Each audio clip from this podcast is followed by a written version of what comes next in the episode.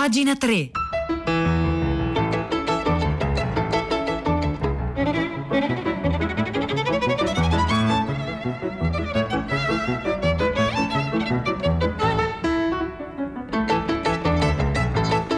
Buongiorno, un saluto da Nicola La Gioia, benvenuti a pagina 3, la cultura nei quotidiani, nelle riviste, nel web, le 9, 1 minuto 57 secondi di lunedì 24 agosto. Noi oggi cominciamo con Margaret Atwood, c'è una bella intervista a Margaret Atwood eh, a cura di Antonello Guerrera, la trovate su Robinson che è in edicola per tutta la settimana. In realtà Margaret Atwood qui a Radio 3 avevamo dedicato uno speciale lo scorso 8 marzo con la lettura scenica dei testamenti di Viola eh, Graziosi, con l'adattamento radiofonico radiofonico di Loredana Lipperini e le musiche di Riccardo Amorese che potete andare a appunto ripescare, riascoltare o ascoltare per la prima volta se eh, l'avete perso allora sul nostro sito, sul sito di Radio 3. Eh, solo che è cambiato qualcosa nel frattempo, c'è stato un lutto nella vita di Margaret Atwood, è morto suo marito. Ora sono una vedova, infatti inizia questa intervista ad Antonello Guerrera su Robinson. All'improvviso ho scoperto che sono simile a tante altre donne che prima non vedevo. Ecco, in questo sospiro,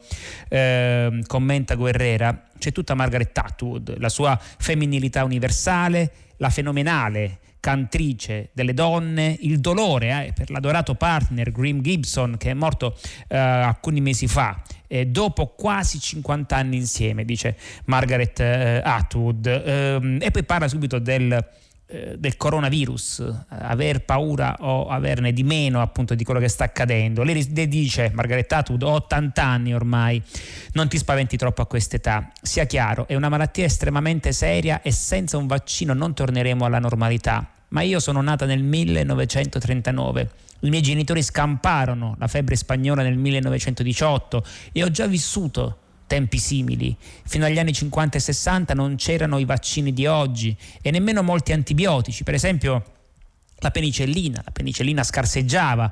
Quando ero piccola poi circolavano la poliomielite, il vaiolo e se qualcuno si ammalava, beh, si chiudeva in casa in quarantena e gli lasciavano il cibo sulla porta, come è accaduto, come sta accadendo oggi, come è accaduto soprattutto nei mesi eh, precedenti. Eh, lei ha sempre preferito, eh, dice eh, appunto il suo intervistatore Antonello Guerrera, definire le distopie dei suoi libri, appunto pensate al, al racconto dell'ancella, come piuttosto una finzione speculativa. Oggi, a causa del coronavirus, stiamo vivendo una realtà speculativa Capisco lo straniamento, risponde Margaret Atwood, ma speculativa è quando si immaginano i pericoli di un prossimo futuro. Questa invece è la pura realtà. Fino a quando non ce ne renderemo tutti contro, conto, sarà difficile uscirne.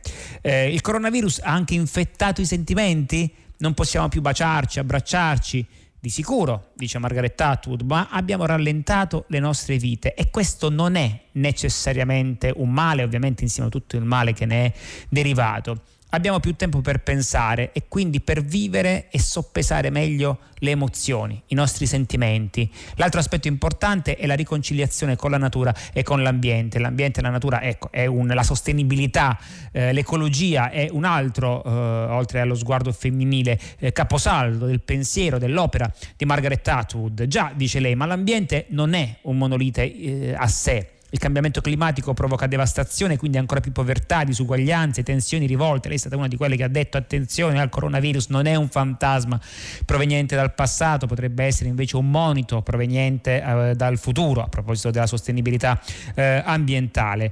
E, ehm, e poi appunto dice eh, Antonello Guerrera citando il Guardian, eh, l'intervista si svolge a Londra, il Guardian scriveva che a causa della pandemia le donne rischiano di tornare agli anni 50 e 60, si, rischia di bruciare, si rischiano di bruciare tutti i diritti conquistati negli ultimi decenni, a casa, a cucinare, a badare ai figli. Beh, dice appunto eh, Margaret Atwood risponde, beh in effetti insieme alla carta igienica la farina è stato l'altro prodotto sparito dagli scaffali dei supermercati all'inizio del lockdown, era tornato il pane fatto in casa, ecco molti di noi si sono uh, sia maschi che femmine hanno provato a panificare, spesso con risultati, devo dire, no, devastanti. Eh, comunque no, non credo, questa è sempre Margaret Atwood che risponde alla domanda se il coronavirus appunto non rischi di spostare indietro le lancelle, eh, le, lancelle, le, le lancette eh, della, dell'emancipazione femminile, non credo, le nuove generazioni di donne per fortuna sono nate e cresciute in un contesto completamente diverso da quello in cui sono cresciuta io e mia madre, se oggi per esempio va via la luce per qualche ora non è che torni alla lampada a eh, cherosene, quindi appunto non ci saranno più ancelle sottomesse dei nuovi regimi maschilisti, assolutamente no. E non torneranno neanche le casalinghe del 1955, anche perché grazie a internet siamo una società creativa, non torneremo indietro. La catastrofe invece è che ora potrebbero truccare queste elezioni. E qui appunto si scaglia contro Donald Trump, le elezioni di cui parla sono quelle eh, degli, degli, Stati Uniti. Però a proposito di come i leader mondiali, i leader internazionali, continua questa lunga intervista, questa bella intervista Margaret Atwood su, mm, su, Robinson, su come i leader mondiali hanno, eh, ehm, hanno, in qualche modo preso le misure, hanno gestito eh, l'emergenza coronavirus, eh, uno studio di qualche giorno fa spiegava come eh, da Angela Merkel alla, eh, alla premier neozelandese Arden le leader mondiali donne si siano dimostrate molte più efficaci nella lotta alla pandemia rispetto agli uomini. Ammesso che sia così, è un caso? Risposta di Margaret Atwood, certo che no, perché le donne eh, non, soltanto, eh, non, cioè, non, soltanto, non sono maciste come Trump e il suo amico eh, Bolsonaro, eh, Bor, Bor, eh, Bolsonaro, ma appunto eh, le donne si dimostrano molto più attente alle vite umane rispetto a coloro che pensavano di affrontare la pandemia facendo i duri senza ricorrere a misure di contenimento o peggio perseguendo l'immunità di gregge. È molto raro che una donna decida di sacrificare così tante vite per un simile obiettivo. Lei però, e qui c'è anche la grandezza di Margaret Atwood, cioè quello di non essere come dire, riducibile ad un solo aggettivo o di non essere, diciamo così, riassumibile sotto un'unica bandiera. Lei però si è sempre guardata bene dal definirsi soltanto femminista. Ecco, perché non intende, lei dice, beh sì, perché che cos'è il femminismo? Risponde Margaret Atwood, ma il femminismo è riconoscere che le donne hanno un cervello e che possono prendere autonomamente le loro decisioni, che dovrebbero contare di più eh, nella politica e altrove. Benissimo, allora sono femminista. Ma quando il femminismo diventa un dogma che elude i fatti ed esclude le opinioni di chi la pensa diversamente, beh, allora non ci sto. Infatti, appunto, Margaret Atwood scrisse appunto un articolo eh, perché fu, l'articolo era intitolato Sono una cattiva femminista, punto interrogativo, perché fu criticata da molte femministe dopo aver chiesto un'inchiesta indipendente su Stephen Galloway. Chi è Stephen Galloway? Professore alla University of British Columbia eh, e presunto molestatore di donne. E perché appunto lei ehm, fece questa uscita, Margaret Atwood? Lo spiega lei stessa.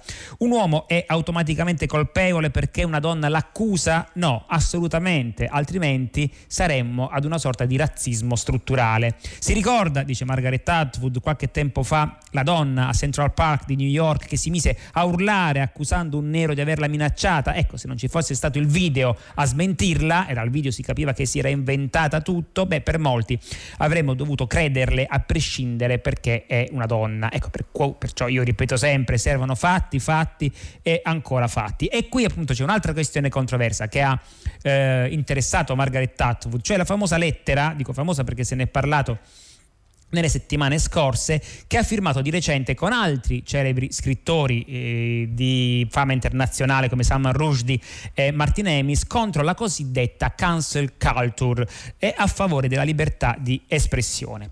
Eh, e lei appunto risponde, eh, anche sollecitata su questo, Margaret Atwood, premesso, come nel mio canto di Penelope, ovvero l'Odissea raccontata dal punto di vista femminile, le donne, ma anche le minoranze di ogni genere, gli africani, gli indigeni cittadini del Canada eh, sono stati discriminati nella storia e ora giustamente stanno provando a riraccontarla dalla loro prospettiva. Tutto questo è giusto, anzi giustissimo, però non bisogna mai scendere poi in un oltranzismo in cui ogni parere che appunto ehm, avverso o che devia dalla linea viene censurato, boicottato e demolito a prescindere.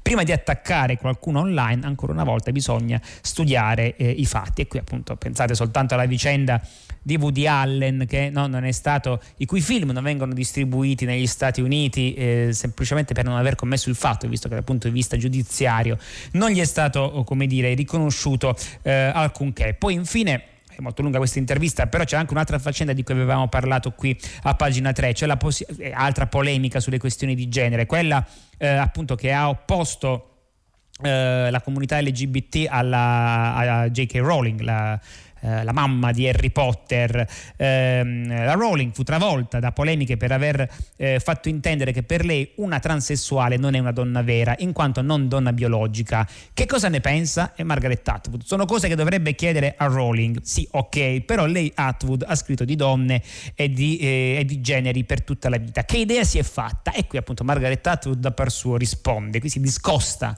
lo anticipo, dal parere eh, di J.K. Rowling. Mettiamola così, è vero vero e giusto, dice Margaret Atwood, quello che è stato detto, cioè che possiamo classificarci soltanto con uomo e con donna? Secondo me no, perché questa è una, è una visione binaria di molte religioni o altre ideologie eh, con i due generi manichei. Oggi sappiamo che ci sono più di due semplici scatole, diciamo così, o categorie come uomo e donna. Pensate soltanto all'antichità classica, c'erano eh, gli ermafroditi, c'erano divinità maschili e femminili insieme, ma pensate soltanto alle, qui appunto io chioso, alle metamorfosi di Ovidio, che è un libro meraviglioso, bellissimo, ecco, rileggiamolo, rileggetelo, dove appunto queste mutazioni, questi cambiamenti anche di genere avvengono continuamente. Ecco, la biologia, questo è sempre Margaret Atwood, non è soltanto uomo-donna, apparteniamo tutti a una fertile campana della natura e dovremmo gioire delle sue infinite varietà poi appunto insomma eh, seguono a questa intervista anche dei pareri, un decalogo anche di Michela Murgia su come non essere mai più ancelle, ma appunto questa bella intervista a Margaret Atwood a cura eh, di Antonello Guerrera la trovate tutta la settimana su Robinson.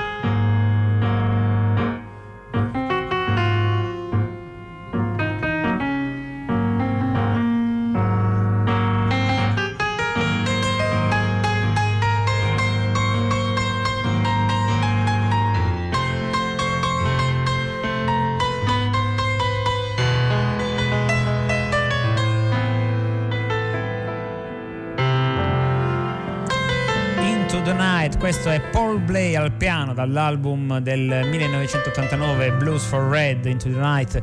È il brano che ci accompagnerà durante questa puntata del lunedì di pagina eh, 3 e abbiamo in collegamento Pietro del Soldà per tutta la città ne parla che eh, appunto già sta scaldando i motori. E Pietro di che cosa parlate oggi?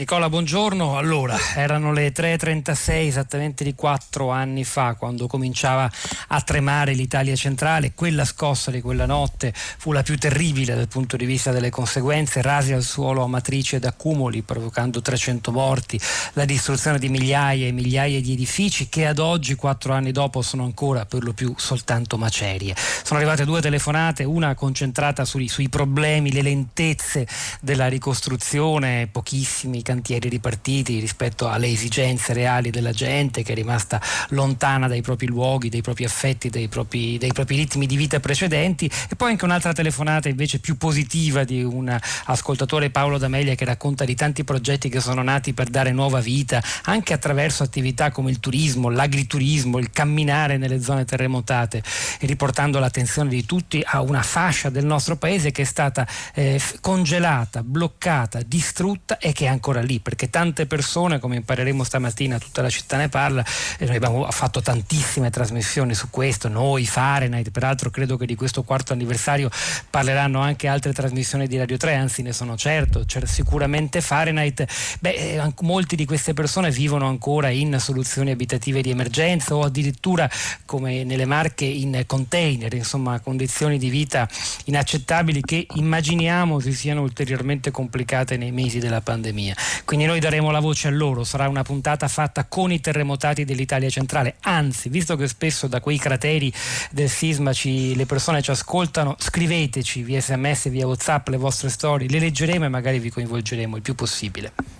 Grazie Pietro del Soldato, scriveteci eh, oppure mandateci un sms o un whatsapp 335 56 34 296 alle 10 tutta la città ne parla. E eh, proseguendo con le terze pagine dei, dei giornali ecco pre- parlavamo prima di questione di genere con Margaret Atwood addirittura la questione di genere qui si sposta adesso al 1600 c'è un pezzo sulla stampa oggi a firma di Vittorio Sabadin riguarda William Shakespeare. Forse appunto eh, non è mai esistito ma adesso lo sappiamo se è esistito Shakespeare era bisessuale. Ecco, non sappiamo neppure se sia davvero esistito. Così comincia il pezzo di Vittorio Sabadin in, uh, in terza pagina, nelle pagine culturali della stampa, ma ora abbiamo una certezza. Poi su queste cose dire che abbiamo una certezza forse è sempre un po' eccessivo e avventuroso su William Shakespeare. Era bisessuale, lo affermano due studiosi inglesi, Stanley Wells e Paul Edmondson, dopo aver esaminato con, più, con molta attenzione i 154 sonetti scritti dal drammaturgo. Già era noto che 126 dei componimenti versi poetici erano indirizzati a un bel giovane e soltanto gli ultimi 28 a una donna conosciuta come Dark Lady, la dama bruna, una sproporzione che avrebbe dovuto far pensare da tempo eh, gli studiosi, cioè da dire che Shakespeare si sposò a 18, sposò a 18 anni, la 26enne eh, Anne Hathaway ebbe da lei due figli, le, le donne gli piacevano, eh, il, eh, ancora appunto la Dark Lady forse era eh, una poco romantica tenutaria di un bordello a Londra, mentre appunto il, il, ragazzo a cui avrebbe dedicato parte dei suoi sonetti il terzo, sarebbe il terzo conte di Southampton all'epoca protettore del bardo. Però insomma se io posso permettermi a proposito di questioni di genere, ecco questo tentativo no, di, di dedurre l'orientamento sessuale di uno scrittore dei dei suoi componimenti letterari è sempre un po' insidioso perché insomma i poeti, gli scrittori, i registi hanno come caratteristica proprio quella di trasformarsi continuamente in qualcun altro. No? Vi ricordate la poesia di Pessoa, il poeta è un fingitore, finge così completamente che arriva a credere vero il dolore che veramente sente. Quindi gli scrittori sono etero, sono gay, sono bisessuali e tutto contemporaneamente mentre scrivono.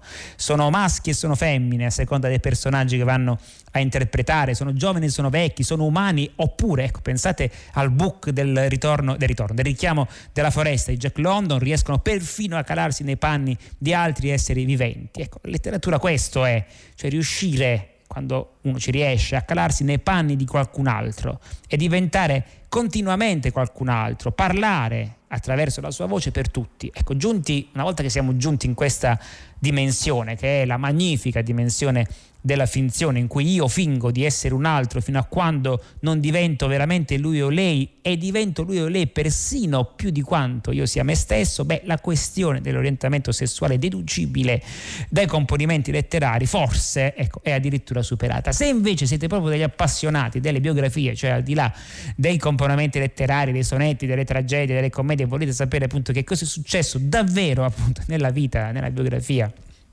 di, eh, dei grandi scrittori. Ecco, c'è su William Shakespeare, sugli, sul, sugli orientamenti sessuali di, di, di, William Shakespeare, questo pezzo anche insomma, molto eh, interessante di Vittorio Sabadin, oggi sulla stampa.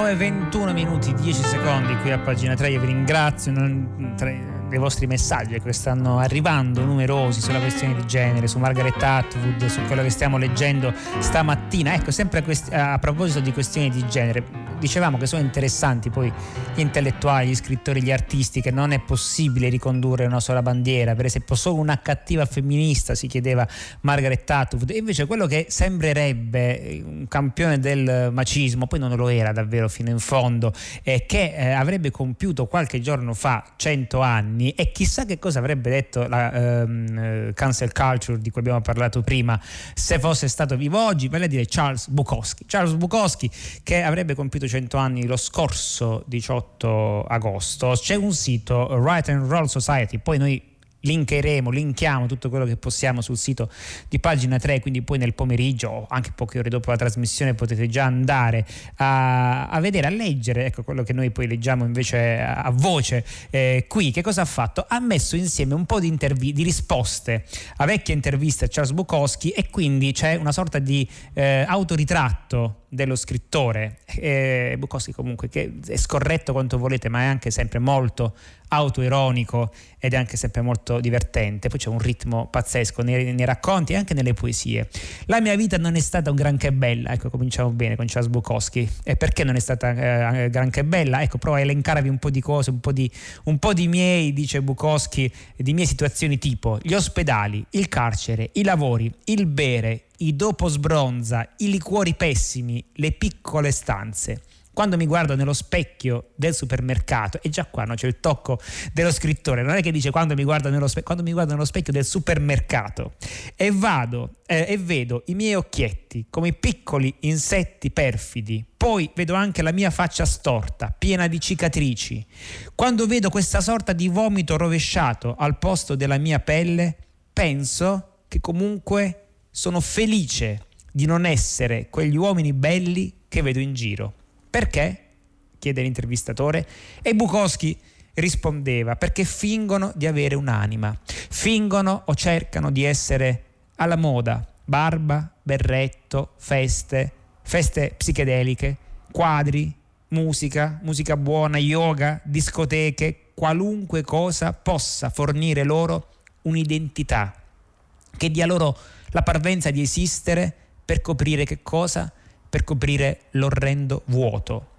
L'essere umano può essere davvero stupido, dice Charles Bukowski, diceva, raccontava Charles Bukowski, soprattutto se visto nella penombra di quasi duemila anni di cultura, dove ideali emozionalmente barbari sono mischiati a sistemi educativi basati su religione, forze nazionali, regionali, economiche e di status che ci ingabbiano.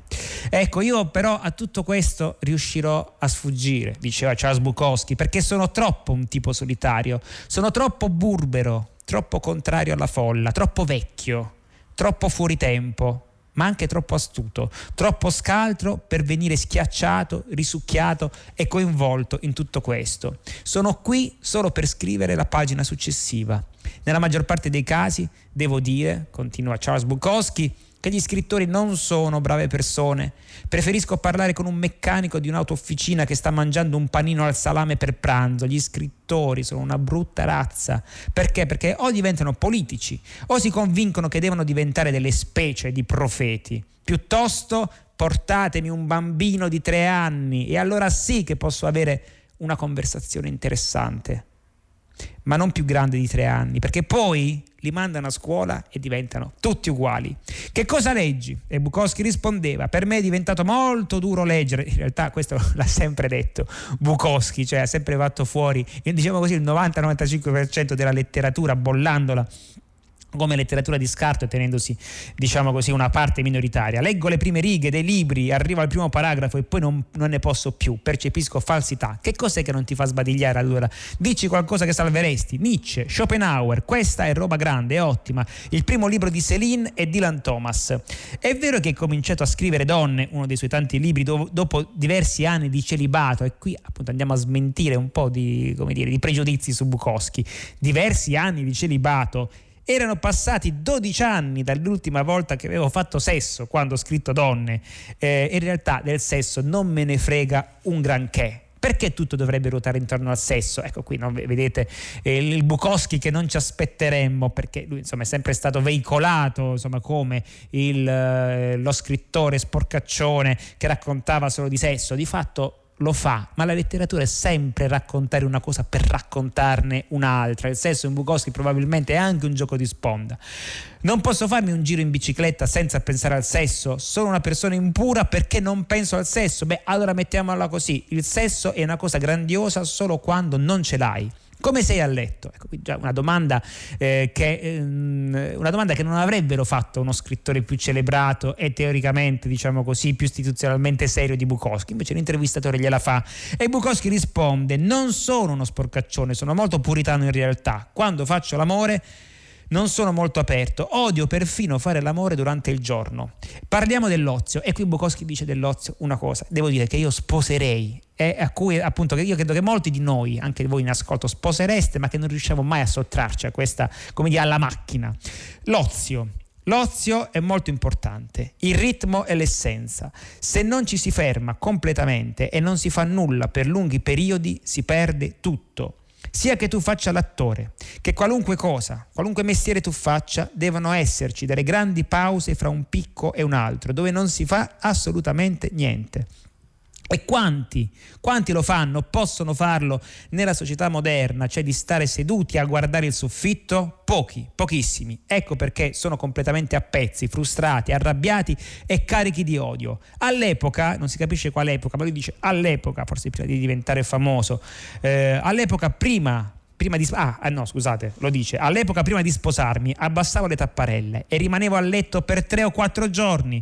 Poi mi vestivo, uscivo e il sole era splendente e i suoni erano grandiosi. Mi sentivo potente come una batteria ricaricata. Ma sapete qual era la prima cosa che mi buttava giù? Beh, la prima faccia umana che incontravo lungo il marciapiede. Metà della mia carica se ne andava in un istante, ma me ne rimaneva comunque un'altra metà. E poi l'ippodromo, perché ci vai? Ci sono un sacco di cose all'ippodromo campioni di varie umanità, ci sono proprio tutti, hanno la guardia abbassata e se sei stato all'ippodromo quando ci sono le corse e hai visto quelle facce, arrivi a una verità che non è mai stata scritta sulle cose. Io osservo le loro facce, provo una sensazione orribile, poi vado al bagno dell'ippodromo, mi guardo nello specchio e anche io ho la stessa faccia. Beh, bellissimo Bukowski, che appunto potete trovare su questo sito Right and Roll Society e tra poco linkato anche appunto sulla, sulla pagina, sulla home page di pagina 3.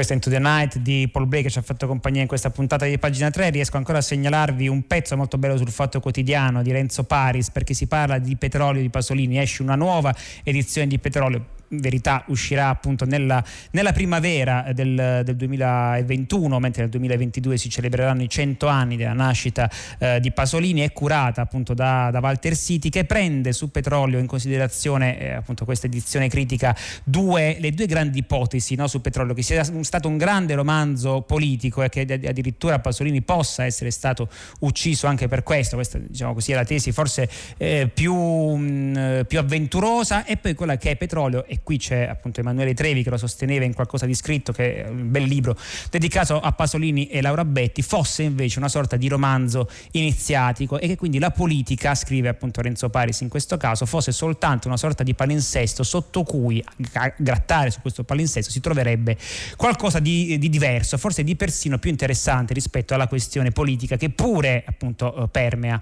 petrolio. Il pezzo di Renzo Paris lo trovate sul, sul Fatto Quotidiano. È tempo di passare il microfono a primo movimento con Arturo Stalti, vi ringrazio per l'ascolto, con me vi ringraziano Fabio Melis in console, Piero Pugliesi in regia, Marzia Coronati in redazione, grazie a Cristiana Castellotti, l'appuntamento con pagina 3 per domani alle 9, un saluto da Nicola La Gioia.